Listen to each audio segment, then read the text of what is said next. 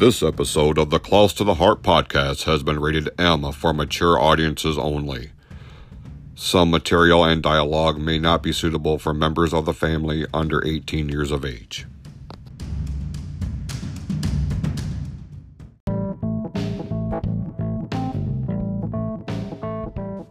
You want to get raw? Let's get raw. This is the Klaus to the Heart, Klaus to the Heart, Klaus to the Heart podcast. We are going to talk about things that affect everyday life. Some of it you're going to agree with, some of it you're not. You're damn right I'm fired up because this is a topic worth being fired up about. There is silver lining in just about anything. You just have to look for it because it's not always going to be at the forefront. This is the Close to the Heart podcast. Podcast. This is the Close to the Heart podcast powered by Anchor.fm.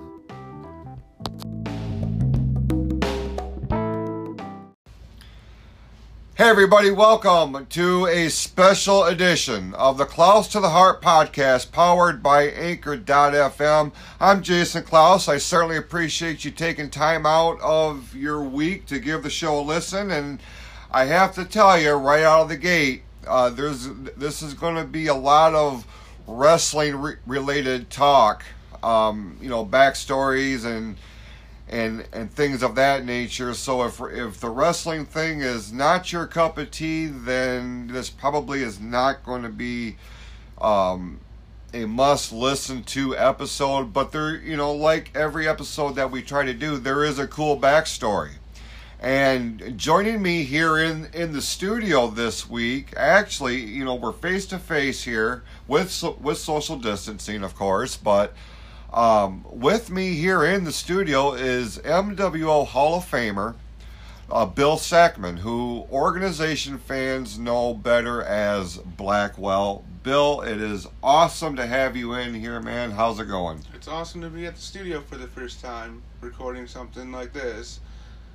Can't wait to tell people how, how it goes. Yeah, I mean, you have a unique background that not a lot of the current roster members of the organization have, just based solely on when you came into the organization.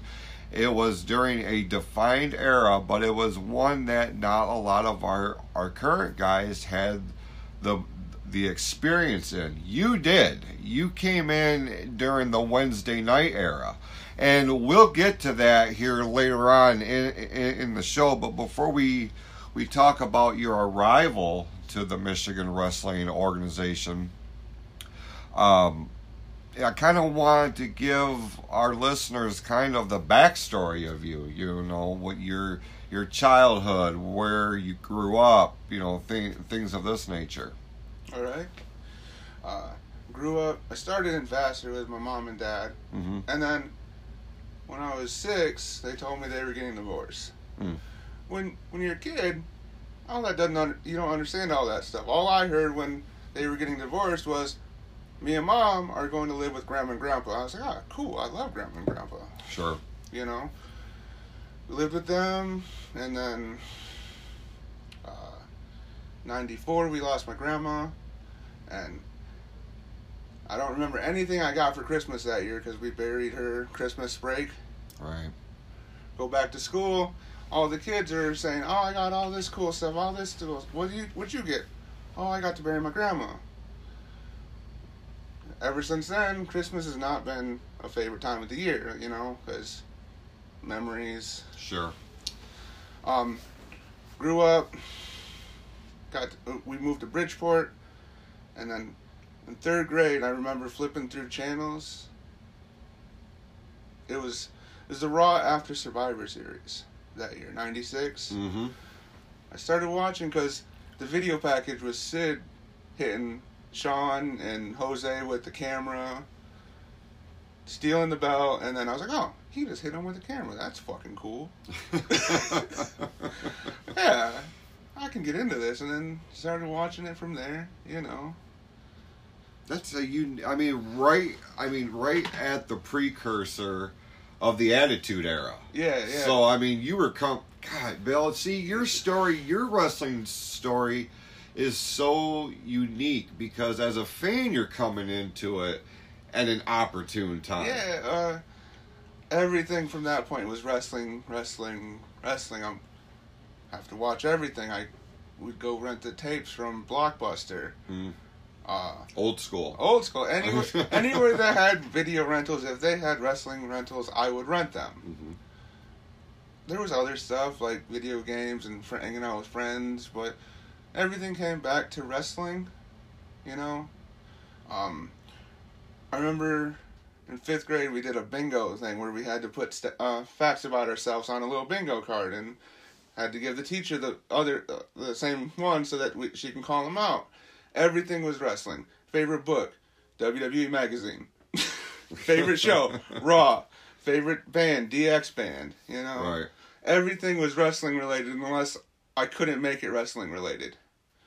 Um, me and my friends would fuck around in backyards or in basements, just doing what we saw on TV. We weren't learn. We didn't learn anything on how to be safe or nothing. We just what mimicked what they did on TV, and if you got fucked up, you got fucked up. Sure. I mean, how many stories you know you know begin like that?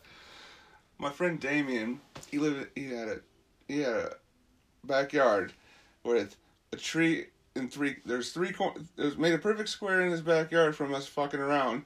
There's a tree in three corners and then an electro box in the fourth corner. Made made, made a perfect square, and we would put uh, chairs in the corners for our turnbuckles. Sure.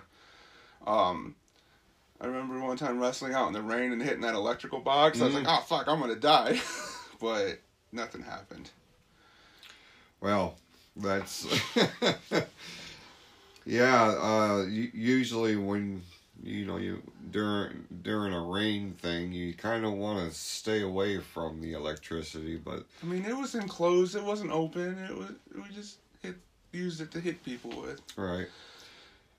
So you mentioned the whole divorce thing. I mean, as as you got older, did that have any kind of negative effect on you personally or your relationship with with either one of your parents? No, I lived with my mom, and then I'd go see my dad every other weekend.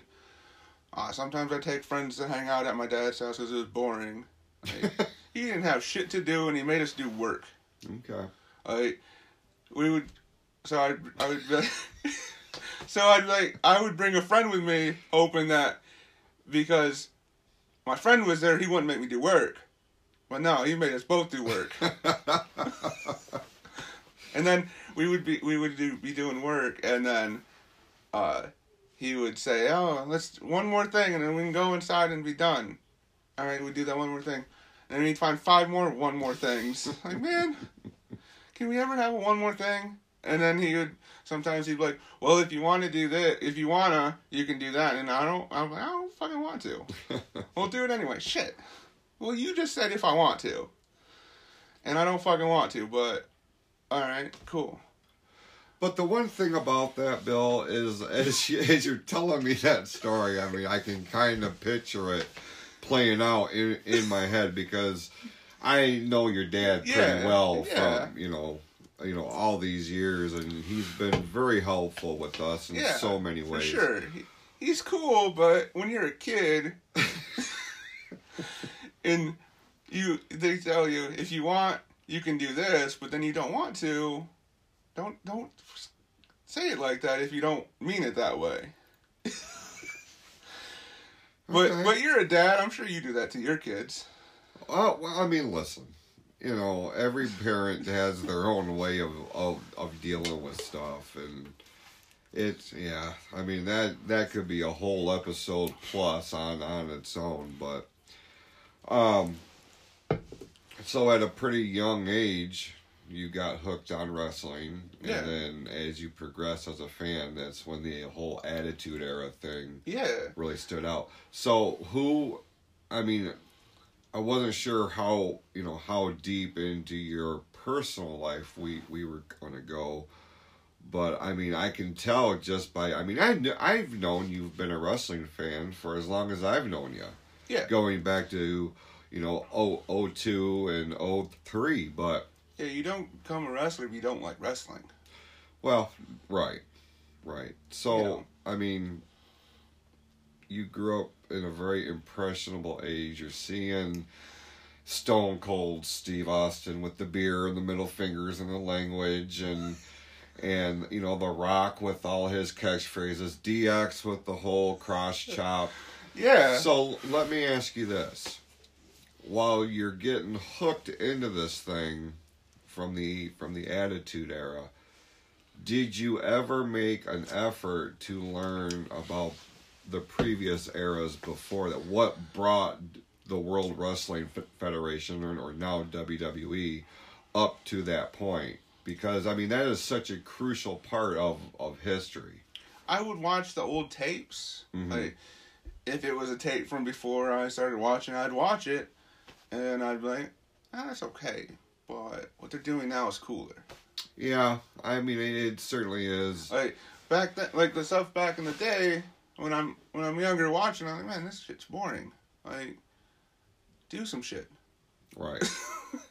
make make me want to watch you, but you guys are fucking boring. And I, all right, cool. I'm gonna keep watching my own thing.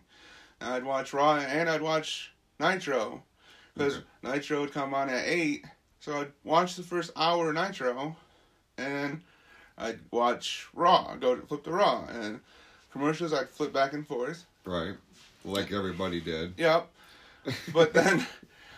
I, I, uh, Nitro also would show a replay at 11. Right. But so back in the day, you wa- you watch the first hour of Raw or first hours of Nitro, watch Raw, and then you record the replay of Nitro so you can go back and watch it. Right. I would I would record not the second episode or the second half of the second part of Nitro, and it would just sit there. Like I, if I felt like watching, I'd watch it, but I didn't always watch it. I'd always watch Raw, and then when SmackDown when SmackDown came out, SmackDown was a thing. I I would I would try to watch everything, but it wasn't like it is now, where I can DVR everything Right. and watch 10 different products and be all caught up because everyone's got i can watch on youtube everyone's got app everybody's got tv i mean wrestling fans now have it made Right. they can do they can stream whatever they want from whenever they want we had to go find tapes Yeah. my my friends I had friends that would tape the pay per views. That's how I would watch pay per views. If I didn't go watch it at their house, they would tape it. Let me borrow it Monday. It always came in two parts because they don't they didn't buy the Super Eights. They, would, they would buy the, the two hour tapes and have two tapes. right. Right. Yeah. Right. Can't you just buy the That's so- Super Eight? That's so funny, dude. that I mean, that happened when when we were kids too, and that that's so funny that you said that because It's, and after and once I got older, Cinema Hollywood in Birch Run, they used to air the pay per views. Mhm. Seven fifty a ticket. You got to go watch it on a big screen screen with your friends. Go broke on snacks. But could I've I never attended one a, a pay per view there. yeah, Could you hear the the commentary yeah, and it, it was it was just like any other movie. okay, It was just like watching at home because the the theater would buy it. right. The theater would buy it and they would run it just like a movie. Well, I didn't know if like the the other people in there were being all hooting and hollering Oh, and being obnoxious they, about it. they it. would be loud, but the, the theater made up for it by playing it louder. Gotcha. Well, I remember one WrestleMania we went, and they were having issues. It was the uh, it was the WrestleMania that had Kurt Angle and Kane. Eighteen. Yep, that one. We went and watched that, and they were having technical difficulties in the theater and they couldn't play it. So they were like, okay, we're going to refund everybody their money and give you a free movie ticket to the next time. So they refunded us our money, gave us a ticket for a free movie for anything else anytime later. And someone ran onto the theater and was like, oh, it's on, it's on. And then they're like, just go back in and it's cool. Huh. So they let us they they gave us our money back, gave us a free ticket, and let us go back and watch it. And then they did the replay so we could watch what we missed. Oh, that's awesome. So Uh, the only reason I remember that's what pay per view, what pay, oh, what WrestleMania it was, was because that's the match that was on when we went back in was Kane and Kurt Angle. Gotcha. huh. Isn't that something? And Cinema Hollywood is where I met uh, Brick fucking Bergman. Huh. Okay. Him and his him and he, he had, him and his group of friends were out back after we left. We were leaving. We were walking out around the corner. Him and his friends were out back wrestling, and I think I think it was Bergman. He pedigreed somebody uh, in the grass. So me and my friend Mark were like, "Oh, that's fucking cool. Let's go talk to them guys." So we started talking to him, and Rick Bergman had the uh, t- the MWO TV title at the time, and we were he he was he was telling us about the show. He gave us our phone his phone number. We made arrangements to go to the next show. It was in Clio one night. Um, main event was Damon Gray and Intense. Oh, okay. So we go to that show. Bergman was supposed to be our ride home. We we made arrangements to get dropped off, and Mike would, t- would take us home. His, his name was Mike, right? Yeah. So he, he said he would take us home. um, we go to the show, we watch. This motherfucker gets knocked out in his match, right? We we meet up after the show, and he's like, "Man, I can't drive you home. I'm too I'm too fucked up." And then me and my friend Mark had to make we had to call my mom for a ride. And she was like, "No, you made arrangements to get home. You find a way home. I'm not coming to get you." oh shit! so I had to call my dad. Hey, dad. Um, my ride fell through. Can you take me home? Well, your mom's closer. Why can't she? Well, because she said I had to find my own way there and back. So she said she's not coming. All right, give me an hour or whatever. I was like, all right. So he came and picked me up and took took me and my friend home. but that's how I started with the. That's, how, that's not how I started, but that's how I came and came to the product. I came to the product, and then I lost Mike's number, and I couldn't get a hold of him, and I didn't know when the next show was, and then we lost all that. That was like 2002 summer. Yeah. Something like that. But yeah, that's how I found you guys in the first place. Brick Bergman. Brick Bergman. Isn't that pedigreeing? I'm pretty sure it was Matt Cole outside. Man, those those two guys really made an impact when they were here. They, I mean, both of them, and you know, they they were something else. But I, I dug them. I, I I thought for for as many issues as Mike, you know, brought me, and he brought me a few yeah. over the course of his tenure. But man, that guy was, I mean, both of them very determined.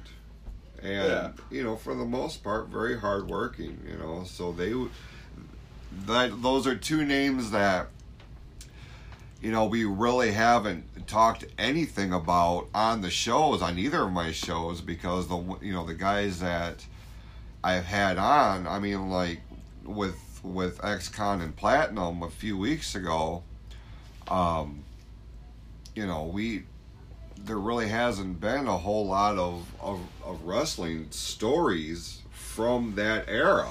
Yeah. And then here you come in busting in with Brick Bergman and Matt Cole. That's I mean, that's awesome because like I said, you know, yeah, there were faults, but their positives out outshone those for yeah. for the most part because man, Bergman was a selling machine, and he would sell anything for anybody. Yeah, and he looked good doing it. Um, but I mean, when you gain success, you you know it kind of changes a person's approach, and I and I think Mike would agree, looking back, that that certainly came you know came into play there. But that's neither here nor there. I, I was just saying, you know, God dang, man, that's not a that's not a, a name you hear very often. Yeah. Brent Bergman. So yeah, that's for sure. and uh, Matt Cole. You know, he he was a character Uh, too. Another thing I remember about the show was we were, me and my friend noticed that the commentators had the CD player for the entrance on their Yeah. table. And I remember making fun of them, like, you can't hide the CD player in the back or something? Like, it's out on the table where everybody can see, and I was like, everyone knows that the commentators are the ones putting the CDs in, and I was like, that's that's cool, but I can do that. It uh, listen. I mean, we, we, we all got to start somewhere. I, I know, I know, It's not like I had a big production booth or something going. I know, but like, put some effort into hiding it. like, well, communication was the key there. You know, so that there was communication to the ring, and because we didn't, you know, it wasn't as advanced as as you know everything is now. I remember hearing the live commentary. I was like, "Is this how it is at real, sh- like the big shows? Like, is this how? Is, do you hear the commentary at real at the big shows, like Raw and all that stuff? Because I didn't, I didn't know. Like, Right. I was like, do they hear it over the? Do they hear it at the shows? And my friend was like, probably not, but it's cool. It gives the fans there a chance to hear what the commentators are saying without having to find it on the internet somewhere. Right. You know. Plus, it kind of you know when we did audible commentary, it was so that the newer fans were being explained Yeah. what was happening. Yeah. So you know, oh, these two are wrestling each other because of this conflict that would be laid out by our commentary team. Till later when Brett tells Chaos, "I'm gonna fuck you up on a live mic." Well, you know, listen, it's not all rainbows and sunshine. I know that was know. funny though. Oh god, That was funny. You know there there have been some doozies o- over the years that's for sure. So how long I, I mean you found out about us in 02 i think it was um, in the summer of the next year 2003 that you came on board with with the organization. Um, you weren't you weren't by yourself when you debuted though were you you, No. you, you had a, a, another tag team partner with yeah, you yeah, my friend uh, Brent. But the way I came back to you guys was my dad stopped at the gas station in Otisville to get Mhm. McDonald's uh, one night, and there was a there was a flyer there. He brought it home, and that, it was it was that night or whatever. He was like, "Hey, do you want to go to this?" And I was like, "Yeah, sure, that's cool. Let's go." So we go to Forest Township Hall, go watch the show, and the two things I remember about the show were oh, it's three. There's three things actually. I remember sitting there and like, oh, these are the same guys I watched in Clio. That's fucking cool. And then next thing, another thing I remember was. Was Love Triangle with Jade and Skulls and Reaver.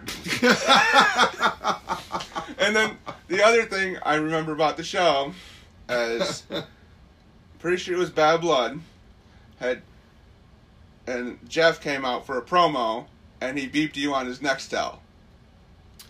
oh god yeah dude and i come out of the closet i came bu- busting out of that storage room Right. That shit was cool as fuck. Beep beep. oh man yeah, that was the show I came to and I took home a flyer. And the flyers back in the day had a phone number on them. Was it yours or Bob's? probably bob's So I called the number on it to find out when the next show was and how I could fucking go. And I was like, I want to do this. Where is it at? And how do I become a part of it? So Bob says, well, come to the show before the, the show's this date. Forest Township Hall. Be there early. hmm So I go.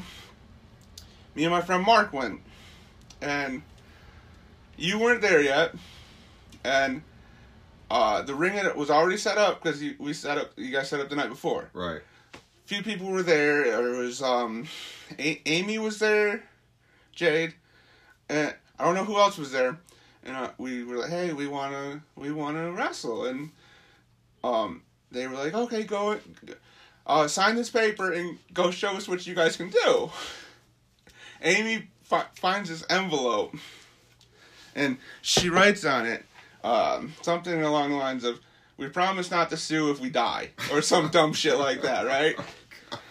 But uh, backtracking a little bit, we were walking in, and Bergman was fucking leaving. Okay, like, hey, what's up, man? Uh, you you gonna wrestle tonight? He said, no, I, I'm, I fucked up, and Jason fired me, and uh, he had dropped off a letter or whatever in an envelope. And funny story, the envelope that Amy made us sign My was the same God, letter that dude. Bergman brought to you because he wanted to bring it to you, and I'm pretty sure they opened it and read it before you got there Of course they did. because because he had misspelled something, and I know they were making fun of him before you got there to give it to him. So me and my buddy Mark uh, go wrestle go wrestle like we do in the backyard. And we go we get two minutes into this shit ass match, right? And I threw Mark into the ropes, and he had never hit ropes before. and he went out far enough to where he, his dumbass tripped. He, his foot got caught on the apron of the ring and tripped. So then I put him in the walls of Jericho, and that was it. And uh, they were asking us, "Hey, do you know how to bump and shit?" And I was like, "Hold up, you mean like Tough Enough?" Because we had been we had watched Tough Enough, right? And they were like, "Sure, I guess, yeah, yeah." So we, we I I I go in and just fucking mimic what I watched on Tough Enough and just did it the way Tough Enough showed us. And I'm like, yeah, that's good enough. so that's how that happened. Hmm. That's how I started. And then they, you got there and boom, done. It's been Oh. there since. okay, so a few things that that came to mind is as you were telling me that. Oh man. Um, well, first of all, let's kind of set the scene because this is really the first time that we've done any kind of a deep dive into the Wednesday night era. Yeah. So let's kind of of lay, lay out the groundwork here. Okay. Um, we're uh, actually what what we're going to do is we are going to take a quick break, and uh, when we come back, we will tackle. I mean, we'll go a deep dive in into Wednesday night, your career, and uh, what what the future looks like, especially with this whole damn pa- pandemic thing going on. So, Yeah, yeah. Bill, hang out here for the rest of you. We will be back right after this.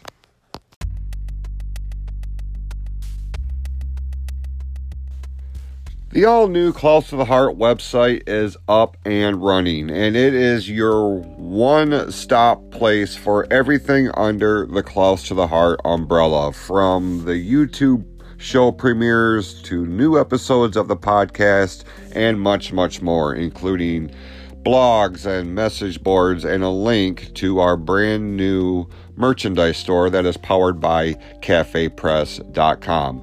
If you are a fan of the show, if you are a fan of what we are doing, we certainly encourage you to check out the new Klaus to the Heart website. Just look for klaustotheheart.net for everything under the CTTH umbrella. And as always, we certainly appreciate your continued support for everything that is close to the heart.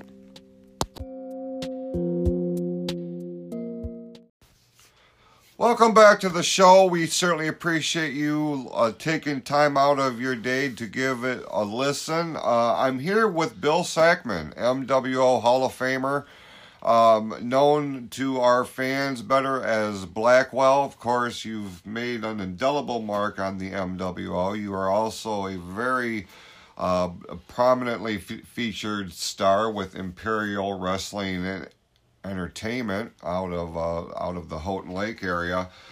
So I mean, I mean, there wasn't a whole lot of of of like a personal backstory until you got involved with wrestling.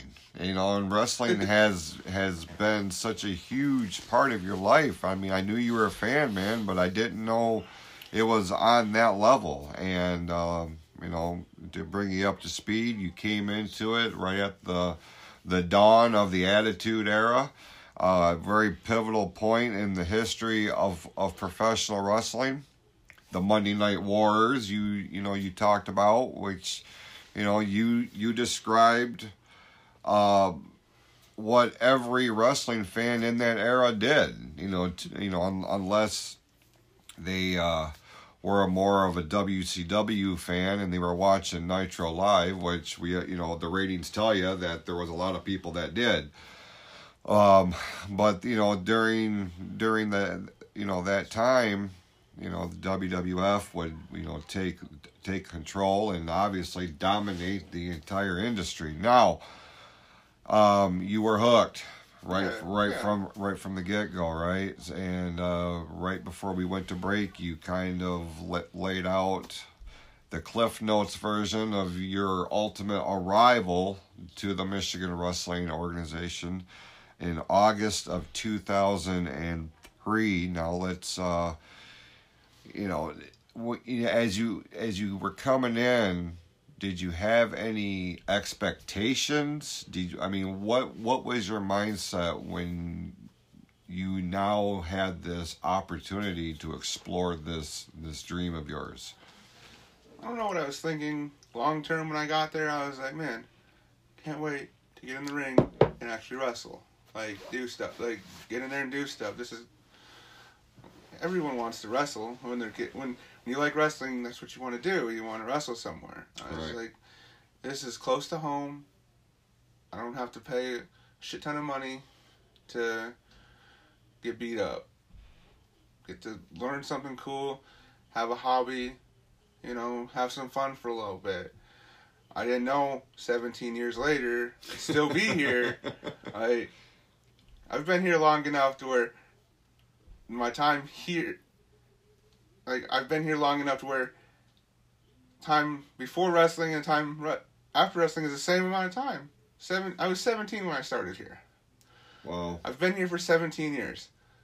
So, from today on, like going the longer I'm in the company, it means time before I was in the company is less. Right. And not many of you guys can say that. No, no. I mean, you can say it. Yeah, I Gross mean, Power can maybe say it, but he's old. he's Grandpa Gross Power, man. Oh, my goodness. He's Grandpa Grossbauer. You know he's gonna he's gonna hear this. That's okay. Okay. I've called him Grandpa Grossbauer forever. Okay. Funny, funny story about Grossbauer.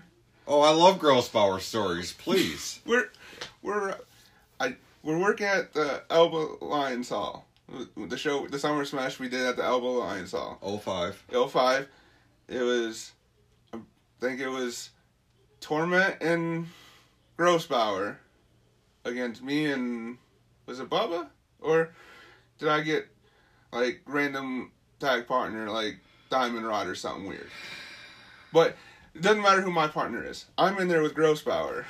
And he's got me in a, like, front face lock deal, right? And I told him to DDT me, and he didn't hear me. So I picked his little ass up and I swung him and made him made him DDT me. like I picked him up and I did the uh, did all the work to take this DDT, and we're in the back, and he's like, "Yeah, I can't hear shit out of my left ear." That's the one. Yeah. As soon as soon as you were started going into it, I'm like, it's because you talked into his left ear. He can't hear in his left ear.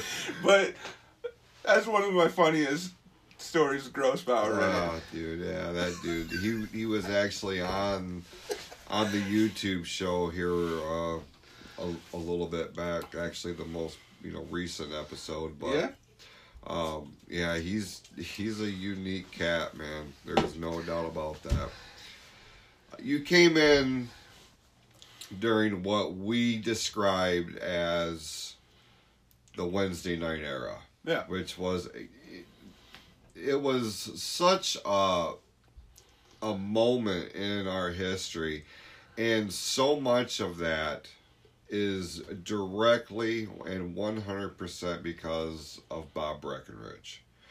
And, um, you know, as you told your story, you know, you you got in contact with him and you know here you are 17 years later Yeah. and you know that's just a small s- sample of the impact that he made on the organization um to, and that's not that's not even going into his on-screen persona No. I also have a good story about how good of a dude Bob is. oh yeah We were at Forest Township. It was me and Bubba against Obscene and Pilo from Torment's group. We did this deal where me and Obscene were outside and I threw him through the door. And blew a giant hole out in the door in, in the drywall behind the door.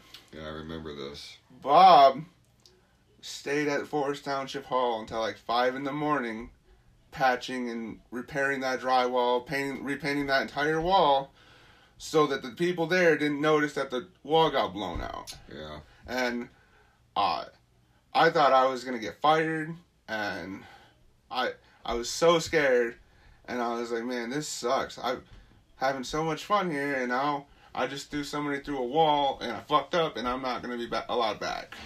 But Bob fixed it all up, and uh, he did it so that we wouldn't lose the building, and he's such a good dude, man.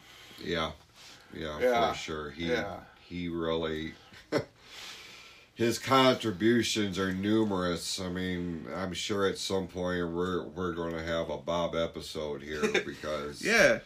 you know that dude has you know incredible stories too. His ring was a pain in the ass to put together, but it was a fucking ring, and it didn't matter how much it sucked to put together and take down. Once it was up, it was the greatest thing in the world because it was a wrestling ring, and I got to start uh, in that ring, and it was it was a pain in the ass, but I got to wrestle in it, and I got to uh, live live a dream in that ring, and not many people can say they had to start on Bob's ring and are still here right. because that thing would break you worse than the Russian and Rocky.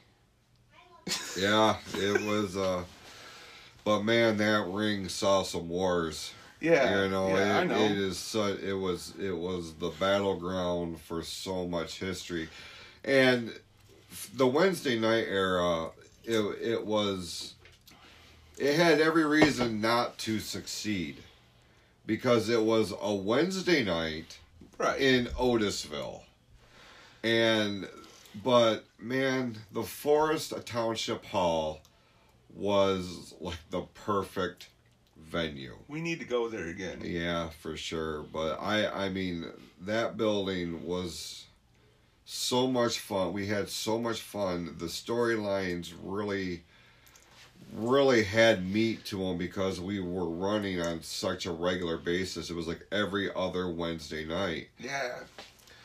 So what I mean, do you do you remember what your first show was?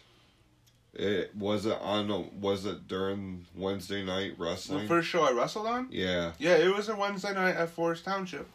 Um, like it was awesome in Wednes the Wednesday night era because still in high school at the time. Mm-hmm. Um, all summer, all summer, go fuck around in the ring on Wednesdays.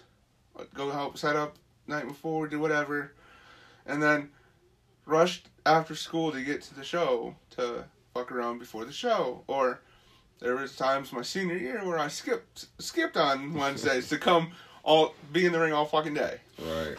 Um, but uh, the first match it, uh, that I remember having was Bob thought it would be funny if, he, if my my buddy Brent had came in with me, a little short Mexican dude.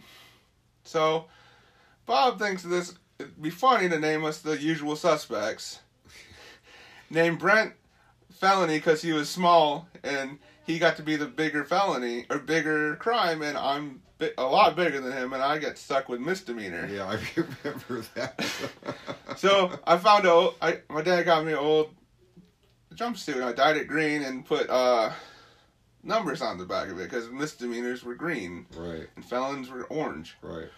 So it was me and Brent against Toby and Sid. and uh, I remember uh, Toby hit me with a line, and I went down on one, the first one, because nobody told me any better at the time. Like I, Right. wa- I, it, I had been training like maybe a couple months, and threw me in it to for a tag tournament or something because you needed needed bodies to fill it out. So me and Brent were in there, jobbed out to Toby and Sid. But uh, the only thing I remember about that match was uh, getting lined by Co- Toby and bumping for it, and then getting chewed out for it in the back. And then uh, we lost because we got bribed with cheeseburgers and a briefcase. they they they set it up like they were gonna give us a big pay, pay payday, and we just took the fall, and opened the briefcase up. It was two cheeseburgers, and then afterwards we beat up Toby and Sid, and I had a sledgehammer, and I did the Triple H thing, but I didn't do it right, and this much like a couple inches of the sledgehammer was hanging on the bottom of my hand. Caught Toby with the pinky and the the slag of the sledgehammer hanging out. Oh. And then, uh, the, I had another match with uh, Brent when we were the usual suspects at that time. We were, it was me and him against Riggs and Drix, maybe? Mm-hmm. Two dudes from the Misfits. I know Riggs was one of them, but I don't remember the other one. But it was, we did that, and then Brent not coming, and I'm pretty sure we were all standing around one day, and it was, it had to, it was Mark who said, "Hey, you know who he looks like? He looks like Josh. Let's put him, let's put him with Josh, and got a new Blackwell. That's how me and Josh got together. And I was like, cool. I didn't really want to do the jumpsuit anyway, but And let, let's pause right there because I remember them pitching that to me, which one? the Blackwells. Yeah. The, the whole Blackwells thing. And hey, you guys were across the room or something when when when they said it to me. Because when you came in, in initially, here's what I what I remember about you first making your arrival was Bob come up and he said, oh, "This kid is huge, and I think he's he's going to be a player if we can mold him." Yeah. And I was like, okay. Then you know, then I seen you. I'm like, damn, yeah, he's a big ass kid. And but you know, you were young, and you know, you we we you were starting literally at square one. You had no formal experience prior to coming here, and I was like, man, yeah, that you know, you stood out. You know, we so we so when the whole usual su- suspects thing got brought up, I'm like, yeah, it's funny and it's it's ironic. We'll roll with it because it's a gimmick, but you know, I I didn't have real high expectations for the long run. Now, when the Blackwells thing happened, and you and Big Bubba Blackwell or Josh Orr took off, I mean, you guys got popular real quick, real quick, and you know it was almost painful for me when we broke you guys up because I just you guys stood out as I mean, I would say, and I would think you would you would have to say that this is accurate. I mean, but the whole Black Blackwells thing was your first real, real su- success in Yeah, in yeah. in the MWO. You, was there a rivalry or a match that you had during that tag team run with Josh as your partner that that stands out?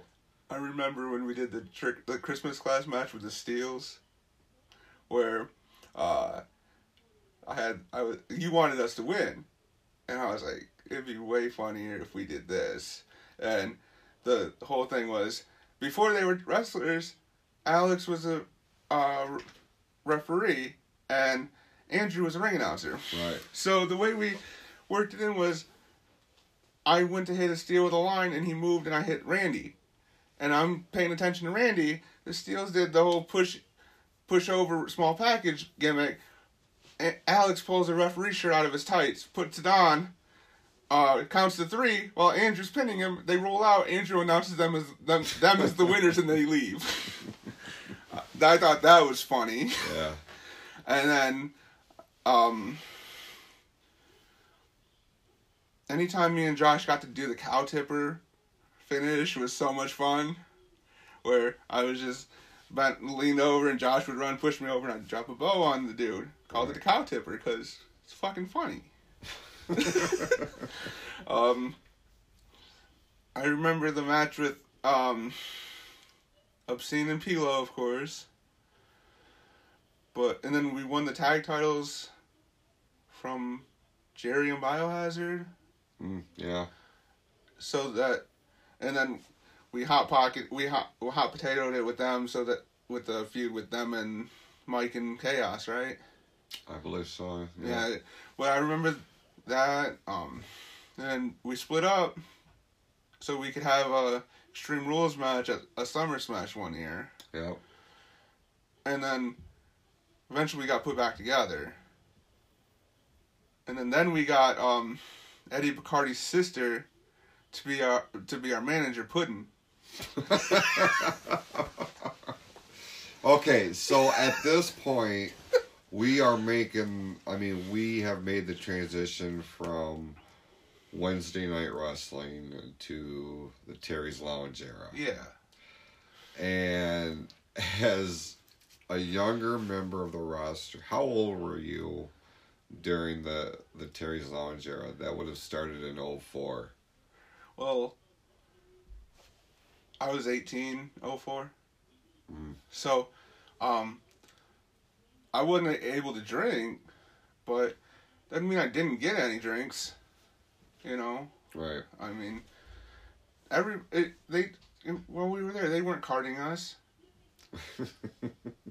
Let's be real here. No, they. I mean, we certainly got treated like We- like we- superstars. We got we, we had cat we had catering. We had we had a venue that we we had a Family Dollar across the street to walk to. You had a lumber yard across the road where if we broke a board, you could walk across the street and get another one. Yeah. yeah. We had it made. Two, uh, two Saturdays a month, at least. Yep. It was awesome. It certainly, man, what what a pivotal time. and- Christmas parties. Oh, jeez, yeah. Uh, the awards banquet, you know, Jesus. So much stupidity went on during during during that era. It's a wonder we survived it. But uh, yeah, I I mean you and uh, you and Bubba, great tag team. we had you know. so much fun just doing shit that was funny. Right. So after that, um, your next real prominent piece of business would have been your part in the core faction and then the subsequent, you know, tag team with Jason Platinum. Well, before the core and in between the two spots where I was with Josh, I was in the in crowd. Oh yeah. And some of that stuff was funny, but I don't. That led to the match with Skulls at Rama the one year. That was fun. mm-hmm. Um, but the in crowd was just. So we had nothing else to do, and let's just go do. Toby was like, "Hey, do you want to be my bodyguard? I don't care if Jason's cool with it. I'll do it. Whatever." Gets me out of the overalls for a minute. but uh yeah, the core was fun too. Toby was in that too. yep. I don't know how we all got together. I just know that it was at one point it was me and Toby and Gordy, and then we did a six man with Platt somehow, and I was like, "Can we keep him? Keep, come on, keep put him in camo and we can be heavy artillery. That's fucking funny. Yeah. but I mean, it was something like that that really, I mean, heavy artillery was such a great tag team, and it really, the whole core thing worked for a for a while Yeah. because you know you had Gordy Harris at the helm of it, or or Corporal Payne. He was so serious all the time as Corporal Payne, and me and Bladder just making dumb jokes all the time. Right. You know, you had you know Toby Fargo was was in there, and then uh After Toby, we got Ogre. Ogre. Yeah. Don. Don Gladding. Yeah, uh, I got so many good stories about core stuff we did. Great. Well, we were. Remember when we were going to Oakland University? Yeah. After we set up the ring, the four of us would go fucking stroll around the campus, just wander around doing core cam shit. Gordy had a camera, and we would just go around filming just dumb shit. Like we filmed in a student lounge where Toby was sleeping on a couch, and we came up and tipped the couch over and rolled him off, and then we put we put it all back. We did one where Toby was taking a nap on a treadmill. So we went and turned it on, and shot him off. We do one in an elevator. Man, Toby's reading all the rules in the elevator, right? He's reading them to himself, and, he's, and he finds one that doesn't have a fine in it. So he goes, "Remember not to do this," and he ju- he, he pretended like he was gonna jump. and Platinum goes, "Oh, don't do this," and this motherfucker jumps. The last guy you want doing that, right? Right. So while we're in the elevator, Platinum jumps. Elevator stops, goes black, and then drops the floor. Oh, And then for real. yeah, for real. And so it opens up at the uh, floor below it. It's this far below where we're supposed to get out. Like it's that far before Oh my below God. floor level, man. Like I almost died in an elevator with Jason Platinum, Toby, and Gordy. Oh, I had never heard that story before. That's because we didn't want know how what the statute of limitations was on getting in trouble for shit like that. Like oh, we were at God. we we we we we got out of that elevator and we found our way back to the where the show was without using the elevator again. My goodness. Uh, another time we are doing core cam stuff at Gordy's house, and Gordy had this roommate Greg in the basement, and uh, there had been an issue with Gordy and Greg for some reason, and Platt was like, "Let's go down and fuck him up right now." Shut up, Platt. It's not our problem. He's messing with our homie. We gotta go fuck him up. We're not gonna beat him up and record it, Platt. Why the fuck not? That's not how it works, dude. Oh, okay. and then the the Christmas clash where Platt broke his ankle. Mm. We're doing this 14 match. It was me and Platt against Stephen, Levi, Aaron and Adam, and uh, Mark and uh, Guy. So we're talking about the match beforehand, and Mark brings up wanting to do a plancha with A- Adam on his back, and we're like, God damn it, we got to catch Mark with a pla- with Adam. So they they discuss everybody doing planchas in the match, everybody, and I was like, I'm not doing a fucking plancha. Platt goes, if I do a plancha, will you do a plancha? And I was like, fuck, if you do a plancha, I have to. So, Aaron's like the second plancha spot. Platt goes to catch him because he, he he slips. Aaron falls on his ankle. Platt rolls out, like rolls out of the way, and we catch all the other planches. The match finishes. We go to the back. Um, Platt's like, I think I broke my ankle. Fuck. So I, I go, I peek out through the curtain and say, Paul, give me your car keys now. We need to take Platt to the hospital. Take Platt to the hospital. We're there for a couple hours. Sitting in the room. I remember there being two big rolls of like the wrap stuff. Those ended up in my pocket or in my gear bag, and I took those bitches home.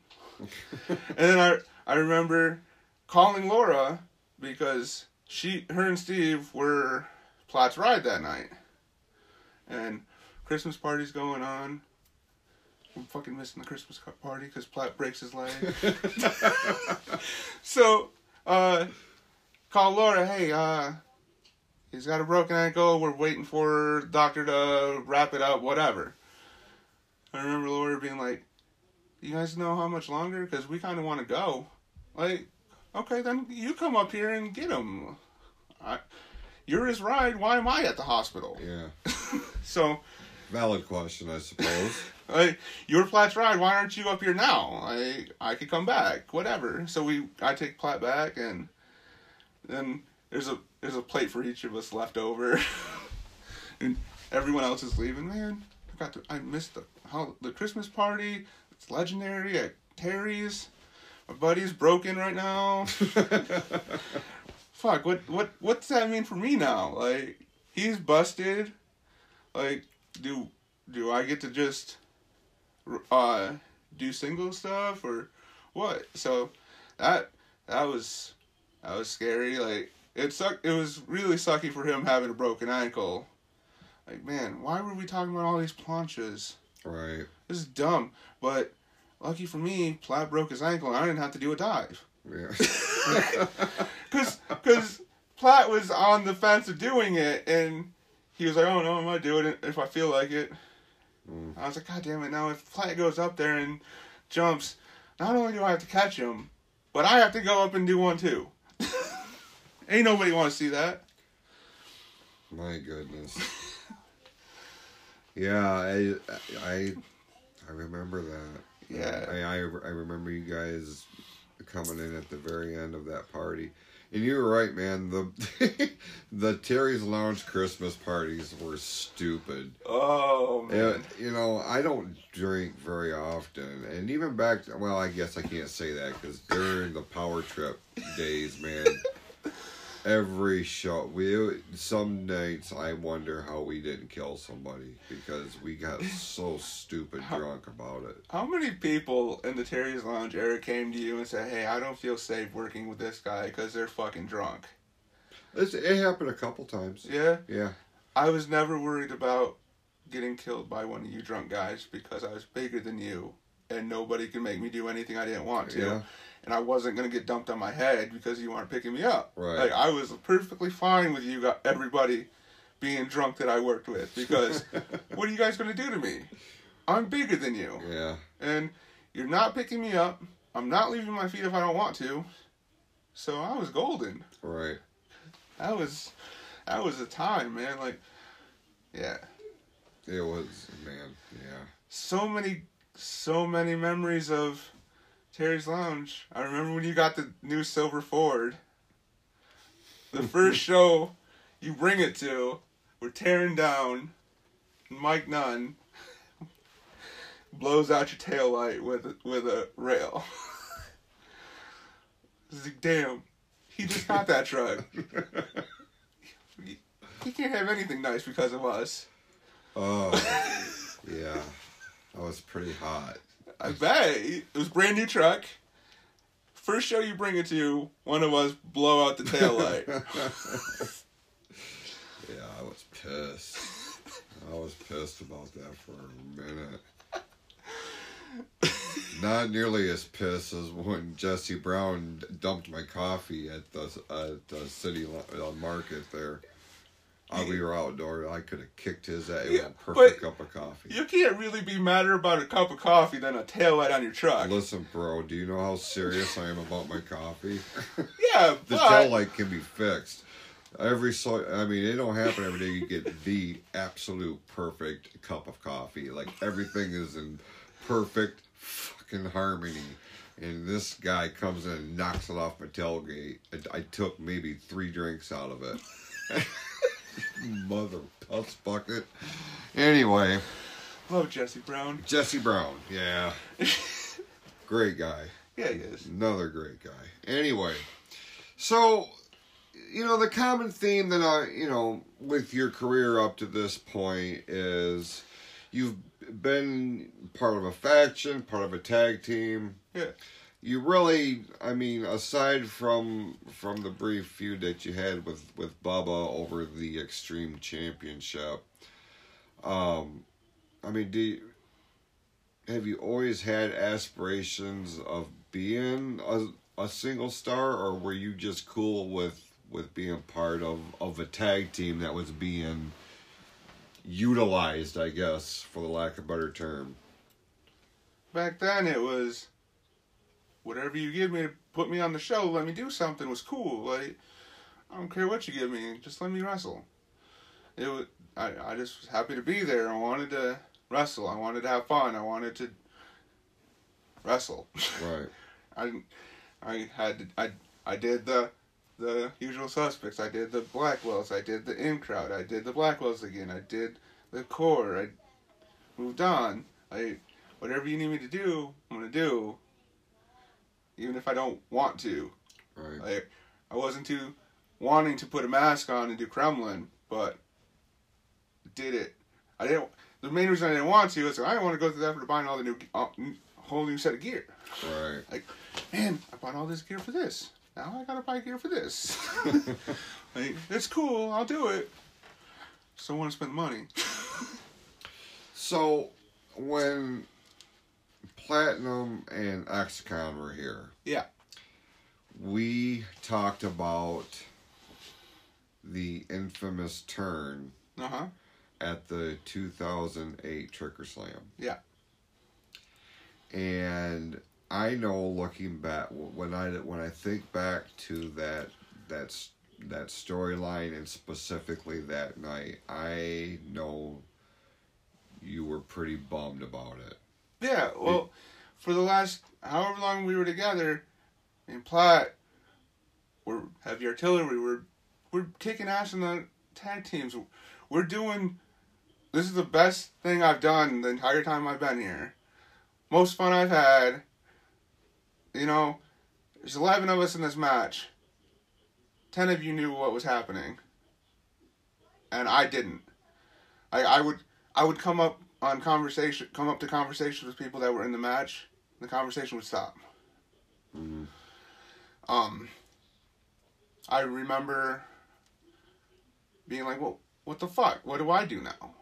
Like it was it was pretty selfish to be like, "Well, what about me? What about me?" But at the time it was like I've been doing the whole story this whole time is me and Platt, me and Platt, me and Platt. We, it splits, and I was like, "Fuck, this sucks. What do we do now? What happens to me?" Bright side, Platt uh, goes away, or leaves. I get a match with him at Christmas Clash. That didn't happen. I, I got, I didn't get the match with Platt. It was me and Platt, and Gordy got a match with Platt. Like, I from the time me and from the the Trick or Slam thing happened until uh, I got the Kremlin gimmick. I was in the we don't really have anything for you, uh, uh gray area. You know, Mhm. I was I was coming to be on the doing whatever was needed to be on the show, whatever. But I felt like me and Platt should have at least had a match to for the split, and like everyone that knew uh, it wasn't everyone that knew were people that needed to know, and I felt I was one of those people that should have knew what was happening in my match. Like I was involved in that match too.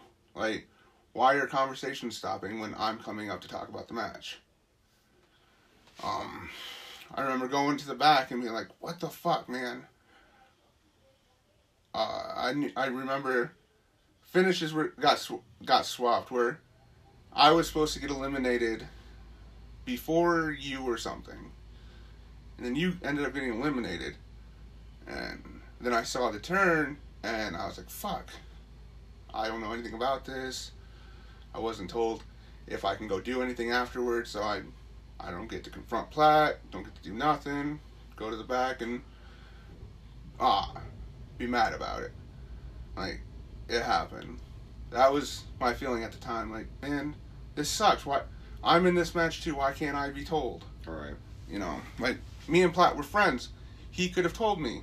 Anybody could have told me. Everybody knew but me. Yeah, I had said on there, you know, looking back, how, you know, I we handled that pretty poorly, and and I, you know, I said, I, like I told him, I was like, you know, I feel bad about that. Yeah, it, it sucked at the time, but we can't go back and fix it. Right. And another fun story about heavy artillery from earlier in the summer. At the Hadley show, before the show happened, I went and bought two sticks of Team Spirit deodorant, a pink one and a blue one, because we were supposed to wrestle the Steels. Right. At the time, they were coming out to Smells Like Team Spirit. And I was like, hey, Platt, you know what would be really funny? If we come out with Team Spirit deodorant and give it to them and make a joke about how they smell like Team Spirit, and then we cut away to talk shit, and then when we turn around, they shove the, they break off a chunk and shove it in our faces. Platt's like, yeah, that's funny, yeah, that's funny. So I do it. I buy it. Time for the match happens, Platt's like, I don't want to fucking do it. What do you mean you don't want to do it? Well, I, I don't want deodorant in my mouth. And then don't don't open your fucking mouth. Right. Just let him smear it on your face. Whatever. I was like, fuck it. You want to be a little bitch? I'll take them both. I don't care. So, they, we do the ha ha's funny spot. We both hand them their respective colors. I gave I gave Alex the pink one because he wore red, and A- Platt gave Andrew the blue one because he wore blue. Makes sense. talking shit. They both break off a big chunk of this fucking deodorant and shove it in my face. I was like, "Oh, you little bastards!" But the only cool, the only the, what made that part of the, that that part even better was later in the match. We're giving them heat. Don comes out with two fucking hot dogs. Don's like, got hot dogs for you guys. Platt's in the ring, giving heat, right? Ooh, I want a hot dog, and he tags me out, and he gets he tags me in so he can eat a hot dog on the apron. Don, give me my hot dog. So I'm in the ring eating a hot dog, just stomping the shit out of the steels. Like whatever one's in the ring, like he's on the ground, stomp, stomp, drop an elbow, eat, take a bite of the hot dog while I'm pinning him. Cause it's fucking funny. Yeah. But Platt didn't want to eat deodorant because he didn't want to taste deodorant. And all, all he would have had to do is keep his mouth shut and let him smear it on his face. But he wanted to be a little baby about it. oh my goodness. like, I don't care what it is. If it's funny and it's going to get somebody to react, I'm cool with it. Fuck it, whatever. Right. I'll make people laugh. It's funny. So you you mentioned a little bit ago the Kremlin gimmick. Yeah. And you you weren't a big fan of that whole idea. However, when you look back, that character in a lot of ways was you know, that was your I don't want to say live audition t- to be a single star. hmm But man, when you look back at what what that gimmick, you know, produced, the rivalries, the I mean, Yeah. you, you, you were MWO champion, Yeah. so I mean, initially you weren't thrilled about the idea of portraying this giant Russian monster mask gimmick, but when you look back on it, do you do you do you have an appreciation for it now? I like doing it. I was just opposed to spending the money to get the new stuff for it. Mm-hmm. Like, man, what all do I gotta get for this thing? It was all about how much money I had to spend to make this new gimmick work. I wasn't worried about doing it. I was like, yeah, I'll do do this shit, but it's cool. Man, now I gotta spend money. and I, like, I I was just starting like, to get like, I, I just recently started working. Like, man, I gotta spend my own money to get gimmicks. Because when when when I wasn't when I didn't have a job, Dad would buy gimmick stuff. Right. Like he bought the overalls. He bought the Timberland boots that or the work boots that I wrestled in. He he found me the the stuff that I worked with. I now I got to uh, budget my own money to get gear. Cool. I'll, I'll figure it out. All right. Uh, the the the worst part about that thing was the mask, because it had the layer, the leather layers on the face, and there were four different colors in that ma- in on that uh face, or yeah, four different colors, and all of them like intersected on my, on the bridge of my nose. Instead of just putting the top layer over there, they had all four layers there, so. It was like an inch thick of layer. It was pressing on my nose. So every time I got hit in the face, it was almost bloody nose. Like, right. like every time I got hit in this like cheek, face area, it would press on my nose, and man, this sucks. But the mask was, I liked the mask. I liked the gimmick. I I I, I had to find a Soviet Union flag. Mm-hmm. Yeah, the, yeah. So I I could find that. You guys put me with Tony Black. That was fucking cool. I was going to talk to you about that because that's that's another name that doesn't that hasn't been mentioned nearly enough. Just because we don't, you know, we, we haven't had a chance to talk about this era. But Doctor Tony Black, what a character! I, I remember him being my manager one time. We're talking about a tag match, right? It's me and I'm pretty sure it's Kamash against two whoever's. I don't remember who. I just remember the conversation we're in the having in the back that Kamash is supposed to lose, and Tony Black's like, Kremlin does not lose. He doesn't. You don't do anything to him. Blah blah blah. Tony, this is our match. Let let us talk it out. And he was just like, you don't. You're too big to be taking anything, and and he he he tried to come up with this big elaborate uh backstory for Kremlin, and he's explaining it to me one time, and I was like, what? it was overcomplicated, and I don't remember anything about it, but it was he was just rambling about it, and I was like, Tony, I don't know what any of that means. If you want to tell that story, go ahead, whatever. but he was so cool, and uh, uh, I remember going to his funeral with Jeff and this uh, with package. In the uh, the eulogy, the pastor calls us the Michigan Wrestling Association, Well, and afterwards, package oh, package God, corrected yeah. him. Uh, package, what are you doing? Well, he said it wrong. So what? It's a funeral, man. Let him. Let him. let- It's okay. Well, he's got to get his facts right. Damn it, package. Well, yeah, that package fucking corrected. I think you told me that the the the the first show we did after his funeral. Yeah, You're but- not gonna believe what this motherfucker said at Tony Black's funeral. I think is how you started And, and then you were like, "Well, I, it's packaged, so yeah, I kind of do believe it." Well, I mean, we started out as the Michigan Wrestling Association, so I mean, it wasn't a hundred percent wrong.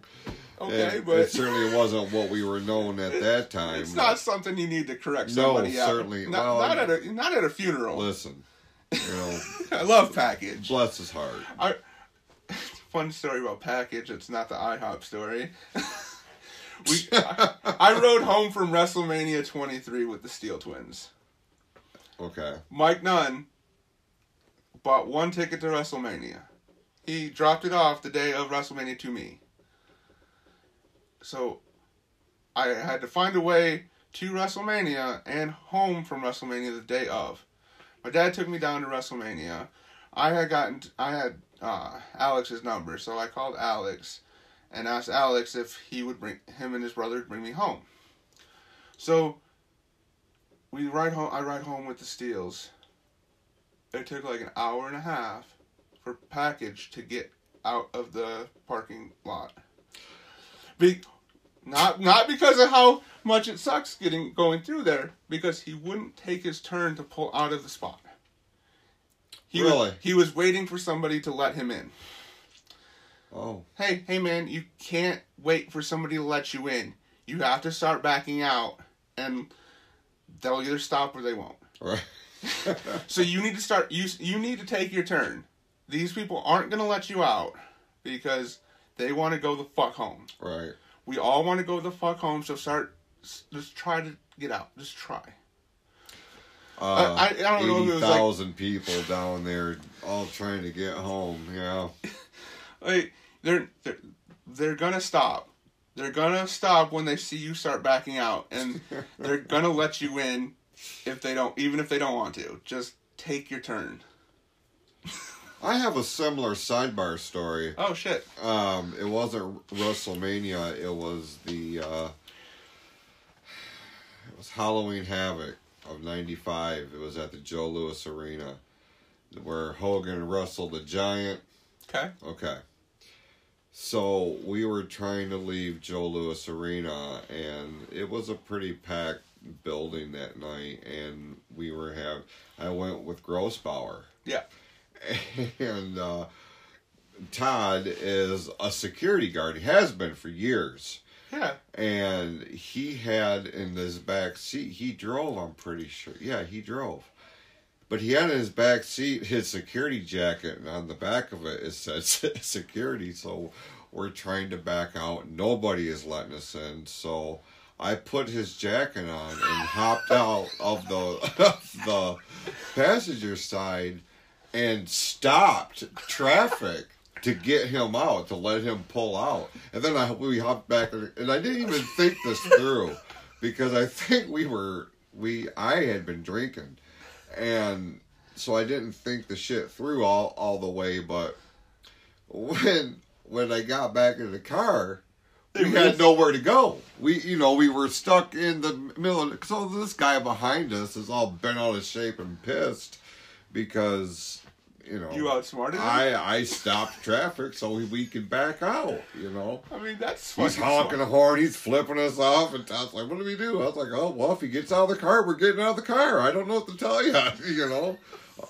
You got your club, right? You got a nice stick in there. You got your brass knuckles. We know you carry that everywhere with you, bro. Oh God, that that could lead to another. Well, that that's more of of a Jeff story than a Grossbauer The, story. the where you and Levi were working the boys and Yeah. nobody told Jeff and he's like, Grossbauer, give me your nuts. I'm gonna go fuck him up. yeah, Funny story about that. Uh, the show after that show, we were doing training in Dave's garage, and at the next Dave's garage session, your brother's there, Levi's there, and whoever else is there. Sean's there first, and he's just talking to us about whatever, and then Jeff rolls up, and uh, Sean's like, "Really, Jeff? Brass knuckles? What the fuck?" He's like, "I, what, man? You and my brother were fighting. I was, I was gonna fuck you up. It's my fucking brother." right. And got another story about with your brother because that just that has to do with it's my fucking brother type story. It's it was after a Dave's garage. He was pissed about some chick being a bitch to you. I don't know who she is. All I know is like just like I'm gonna go fuck her car up. I was like, let's go. So me, Jeff, and Amy get my dad's old beat up van and we go to Kroger. Jeff buys chocolate milk and pickled herring. Jeff, what are you gonna do with the pickled herring? I'm gonna put it under her fucking seats. I'm gonna put the chocolate milk in her vents. She never locks her car. She never goes anywhere. Fuck this bitch.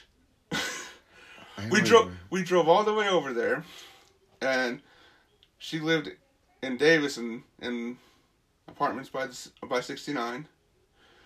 I don't remember the name of them. Charter Oaks maybe? Yeah. Okay. So we get there, her car's gone. Fuck. Now what?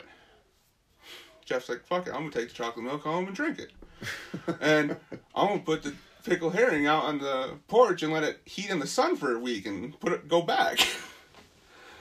I don't even remember who that would have been. I I have no idea who it was. I just know that she was she said something that Jeff didn't like about you. And Oh, that's for crying out loud. that's all it took for Jeff to be like, you know what, fuck this bitch. And I was like, this is gonna be, this is my, this is my first adventure with with Jeff. You know, that's one thing about him, man.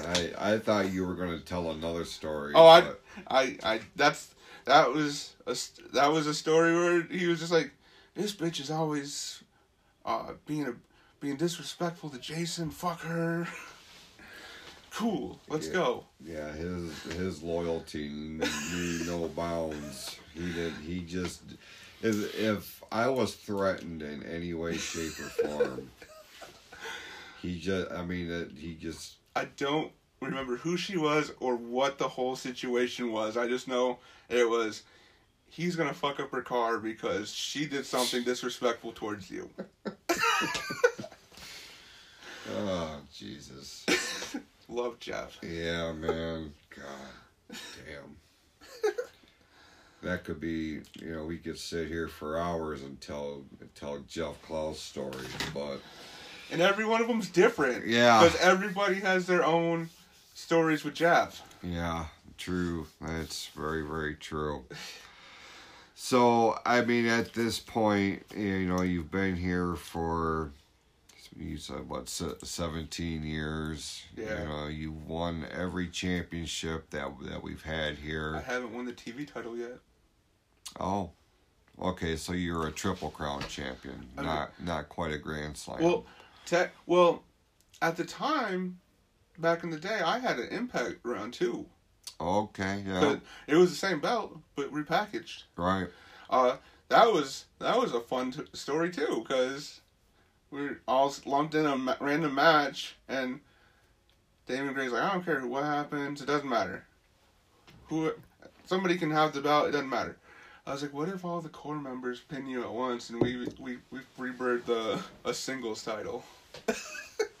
and Toby was the only uh, core member that wasn't there for that. And Leo Adonis was also in that match and wasn't involved in the stack pin and thought he should be co impact champion with all of us because he was in the match too. But no, no, no, Leo, the no Jeff. The uh, story is we all pinned him and you didn't. That's funny. Yeah, Leo Adonis. oh man. So when you look back on on your career, is I mean, okay, the the current version of the television championship you haven't held yet. You just mentioned that, but is there anything that you haven't done at this point that is still on your bucket list in terms of your career with the MWO? Yep. I haven't won a bunkhouse brawl. I haven't closed out a WrestleRama. I've been in every spot in between. uh, I've I've been in an opening match that was billed the main event. That was the cage match with Yeah. Michael Reaver. I I was in the match before the main event with the big eight man at twenty two. Yeah. Uh, I've been in the second match. I've been everywhere on the card, but the end spot. Okay. All right. So, is there one match that you look back on and you say that's my favorite match, or that's what put put me on the map? There's a few of them. Me and Verdi at Rama the one year in the flag match. Mm-hmm. Where we were beating each other up so good, everyone had to ask his wife and the girl, my girlfriend at the time if we were mad at each other because we were fucking each other up. Yeah. That was a good, good, good ass time. Um, the triple threat match that I had with Jerry and Biohazard at uh, um, Terri's Lounge one night was really fun for me. Uh, side story about that match, I almost shot won the MWO championship that night on accident because we did a I did a chair shot on Biohazard and I hit him with this chair and go for the pin and then Jerry breaks it up. After the match, uh, Biohazard was like, "You know how close you came to winning the championship? You hit me so hard with the fucking chair. It would have been unbelievable for the crowd for unbelievable to the crowd for you to not win. And I would have just laid there and let you take it and we would have dealt with it later. but Jerry broke it up. But I was like, man, I didn't know I hit you that hard. He's like, yeah, you you you put all your big manness into it and you hit me so unbelievably hard that I couldn't believably kick out. and I was like, oh shit. That match was really good. The I I enjoyed the match with me and Platt against Mike and Guy at WrestleRama when we won the tag titles the one year where you let me blade. Yeah. Uh, funny story about that. I didn't know what I was doing, and I nicked, but I didn't feel anything, and nicked again, didn't feel anything, and then the third one I felt it poke and drag, and when I got to the back, I had a perfect like anarchy A on my forehead on it somehow.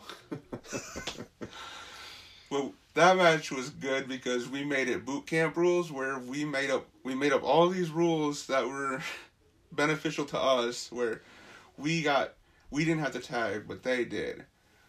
We could use weapons. They could only use weapons if we use it on them first. We could, um, we'd get three counts for vict- uh, three counts for pinfalls. They'd had to get five. we just make we just stacked these rules up. That was I enjoyed that. Uh, the match with Chris and Mark in the cage, um, was good. I enjoyed that, ex- other than the concussion and throwing up in the back. I remember in that match more than once, ro- uh, saying to Chris, "Hey man, I don't know what's happening. I don't know what we're doing. Can we can we go home?" no man, the crowd's really hot. We got to keep going. Fuck. so there's parts in that match. If you see me hiding in a corner, it's because that's where I crawled to die while Mark and Chris worked so that I could chill and um hopefully remember the next spot. Right. That that shit sucked. That was as Kremlin. Too, Yeah, yeah. The mask on. That was that was probably the worst time in the ring ever. The match was good, looked good, but there's so much of that match where I'm just like, I don't know what's happening because we did a spot where you let me blade again, and Mark ripped the mask open, and it was Mark's job to keep it open, keep me open, and that motherfucker hits hard. Even when you're when he doesn't need to keep you bleeding, he will hit you hard. He's not trying to kill you, but he you know he's gonna hit. You know he's hitting you. Right. So he's he's got me by the head and he starts wrenching in punches, and they are they fucking hurt. And on one of them, I flinch and he catches me right in the fucking nose, Mm. and broke broke my nose. Well, Bill, I certainly, um, you know, you told told some pretty awesome stories today, and I mean, it's really a snapshot of the history of our organization, at least for the last seventeen years. I mean, you you could write a book based on what you've seen and and the different eras that you've been a part of. You know, you've seen the upgrade in equipment from the Breckenridge ring to the small ring to what we have now, and uh, you know you've you've worked with just about every viable name in in the history of this organization. I mean, you've been in there with all of them, so. Um, I certainly want to appreciate, you know, I want to say how much I appreciate you taking time out, coming out here today. Uh, it was certainly a good time. I think our fans are going to re- really dig what what we did here today, and uh, um, if you are if you're liking what we're doing here under the Klaus to the Heart umbrella, you can keep up to date with everything that we're doing by checking out our website, klaustotheheart.net. Um, and if you have not done so already, hit the subscribe button on our YouTube channel, and we will be right back here next week with a new episode of the Klaus to the Heart podcast. For Bill Sackman, I am Jason Klaus. Thank you so much for tuning in. Be awesome to yourselves and to each other, and we'll see you next week on the Klaus the Heart podcast powered by Anchor.fm.